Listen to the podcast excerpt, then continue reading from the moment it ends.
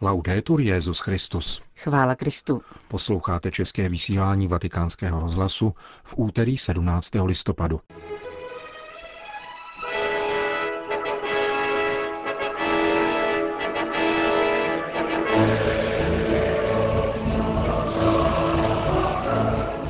Bůh nám pomáhá nezabřednout do zesvědčení, pozbuzoval dnes papež František při ráním kázání v kapli domu svaté Marty. Jubileum může být významnou událostí také pro vyznavače islámu, řekl kardinál státní sekretář Parolin. Proti takzvanému islámskému státu je třeba bojovat také ideově, řekl imám Egyptské univerzity Al-Azhar. Od mikrofonu zdraví Milan Glázer a Johana Bronková. Zprávy vatikánského rozhlasu. Mějme se na pozoru před zesvědčením, které způsobuje zabřednutí do dvojího života. Varoval papež František v homílii při dnešní raní Eucharistii v kapli domu svaté Marty. Stařec Eleazar se nenechal oslabit duchem ze světštění a volil raději smrt než příklon k apostazi jednosměrného myšlení. Takto papež František komentoval liturgické čtení z druhé knihy Makabejské a opět poukazoval na pokušení mondénního života. Téměř 90-letý Eleazar odmítnul jíst vepřové maso, jak po něm chtěli jeho zesvědčtělí přátelé, kteří se snažili zachránit mu život. On si však šlechetně zachoval svoji důstojnost, kterou měl od mládí a mučednictvím vydal svědectví, řekl František. Duchovní zesvědčení nás odvádí od životní důslednosti, činí nás nekoherentními. Člověk se tváří tak, ale žije jinak.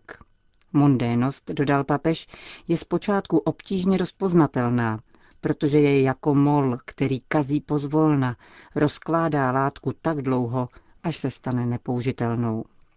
Člověk, který zabředne do mondénosti, ztratí křesťanskou totožnost. Mol mondénosti rozloží jeho křesťanskou identitu, takže je neschopen být koherentní. Říká, já jsem katolík, otče, chodím na mši každou neděli, jsem silně věřící. A potom pracuješ, děláš svoje řemeslo a říkáš, něco za něco, dáš-li mi úplatek, přijdeš si na svoje. Toto není důslednost, nýbrž mondénost. Ze svědčení vede k dvojímu životu. Jeden máš navenek a druhý je pravý.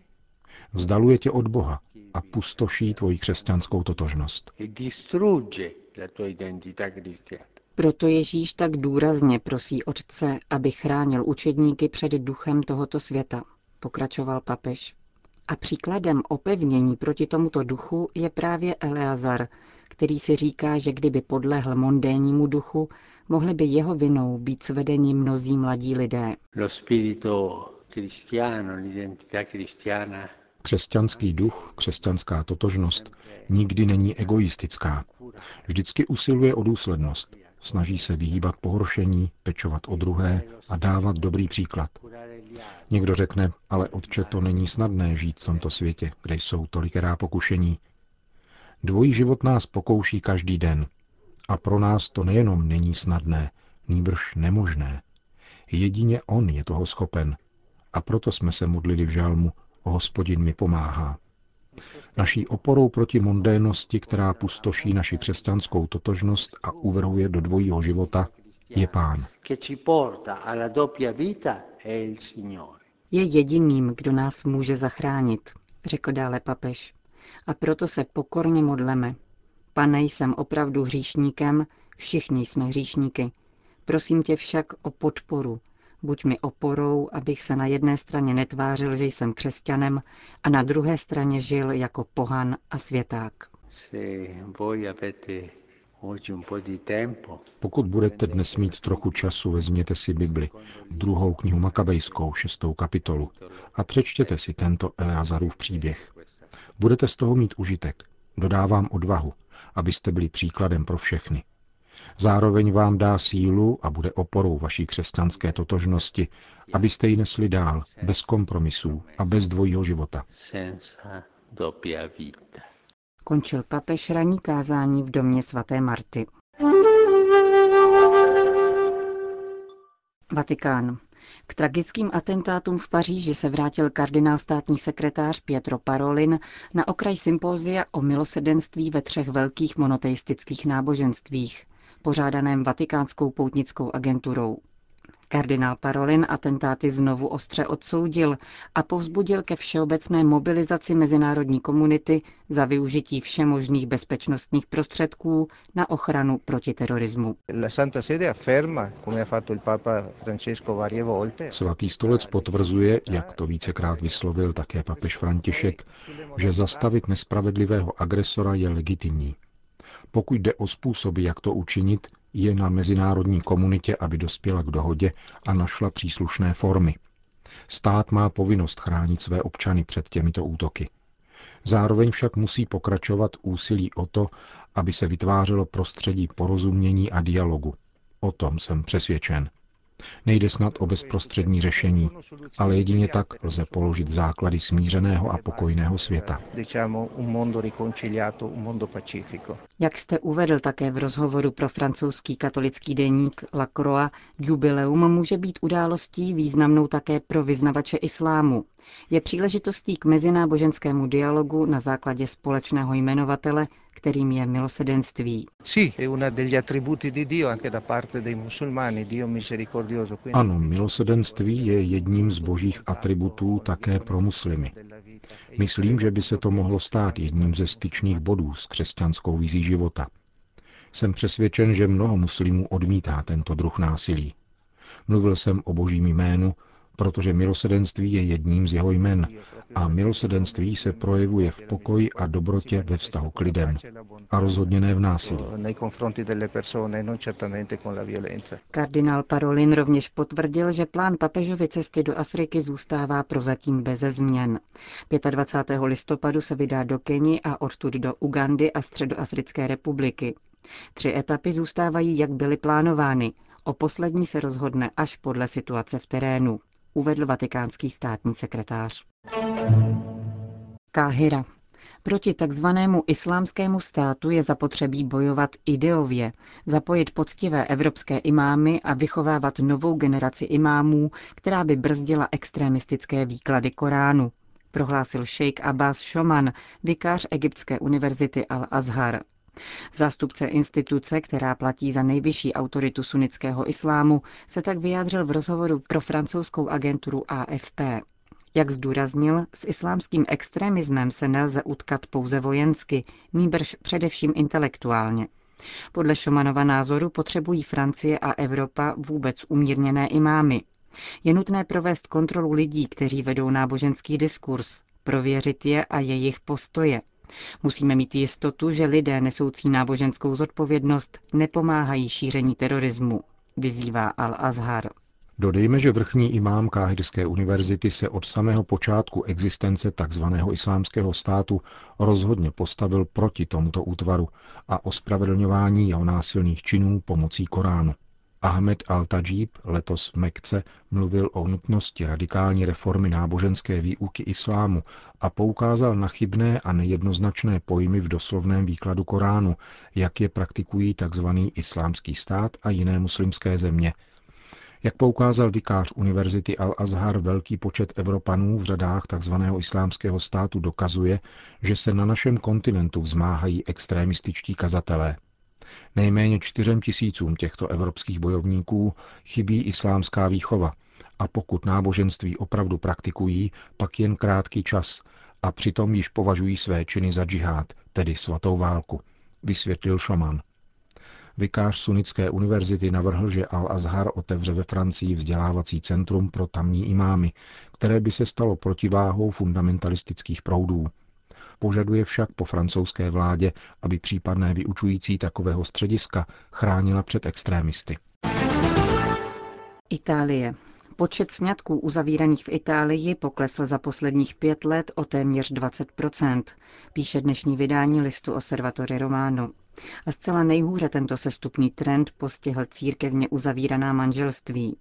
V nejbohatších, nejmodernějších a kulturně nejrozvinutějších italských regionech jakým je ku příkladu Milánská arcidiecéze, tak statistiky udávají méně než jeden katolický sňatek na tisíc obyvatel. Je to vůbec nejnižší hodnota v katolickém světě. Ze zprávy italského statistického úřadu však vyplývá, že sňatky nenahrazují jiné formy soužití či zakládání rodiny mimo instituci manželství. Naopak v posledních dvou až třech desetiletích v Itálii přibývá domácností tvořených jedním člověkem.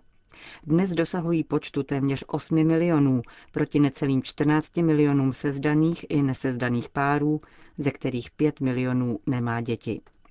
Třetím výrazným rysem stále se prohlubující rodinné a manželské krize je pak průměrný věk při vstupu do manželství a narození dítěte. Pokud se italské ženy vdávají, činí tak téměř v 33 letech, zatímco průměrný věk italských rodiček je 31,5 roku. Děti se již tedy nerodí podle tradičních vzorců, které v Itálii platily ještě před 40 lety. Situaci pro naše mikrofony komentuje Francesco Belletti, předseda Fóra rodinných asociací. E Manželství pozbylo veškerého uznání. Jako by tu už neexistovalo vědomí, že založení rodiny má také svou veřejně občanskou rovinu. Když někdo dříve založil rodinu, utvářel tak svou zemi a místní komunitu. Dnes naopak věnujeme přílišnou pozornost citové a instinktivní dimenzi – City jsou sice důležité, ale při manželské volbě nejsou vším. Pocitový přístup odsunul manželství na vedlejší kolej, protože mladí lidé přece nepotřebují kus papíru, který není k ničemu.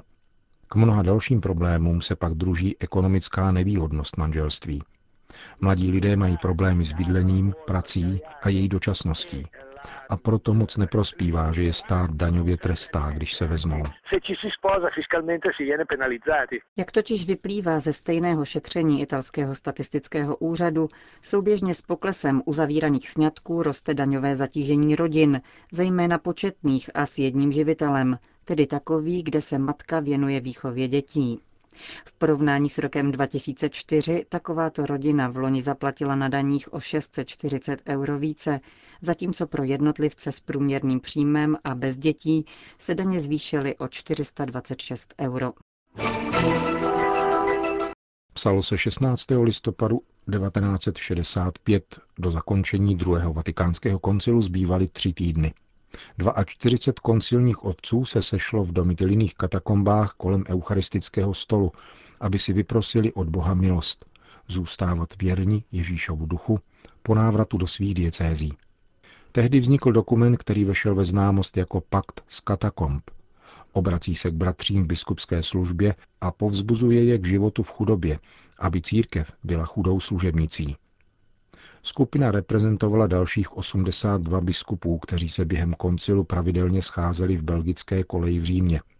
Patřil mezi ně také otec Yves Kongár, autor knihy Za církev chudou a sloužící, která vyšla na závěr prvního koncilního zasedání. Mezi hlavní iniciátory paktu patřil dělnický kněz Paul Gautier, karmelitánská řeholnice Marie-Thérèse Lescas a arcibiskup Helder Peso Kamara, který se rovněž podílel na sestavení výsledného textu. K paktu s katakom záhy připojilo své podpisy dalších 500 koncilních otců. O dva měsíce dříve, 12. září 1965, navštívil katakomby svaté Domitily také papež Pavel VI. a pod dojmem místa vyslovil slova souznící s úmysly signatářů paktu. Na tomto místě byla církev obnažena z jakékoliv lidské moci. Byla chudá, pokorná, zbožná, utiskovaná, byla heroická, řekl tehdy papež Montýny. Církev chudá a církev pro chudé je také jednou z devíz Františkova pontifikátu.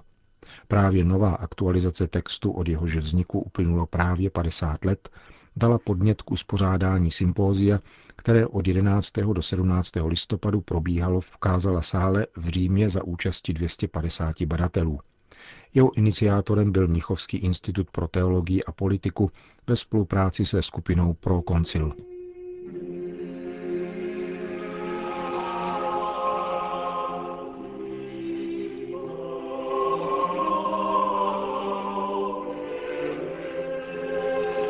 Končíme české vysílání vatikánského rozhlasu. Chvála Kristu. Laudetur Jezus Christus.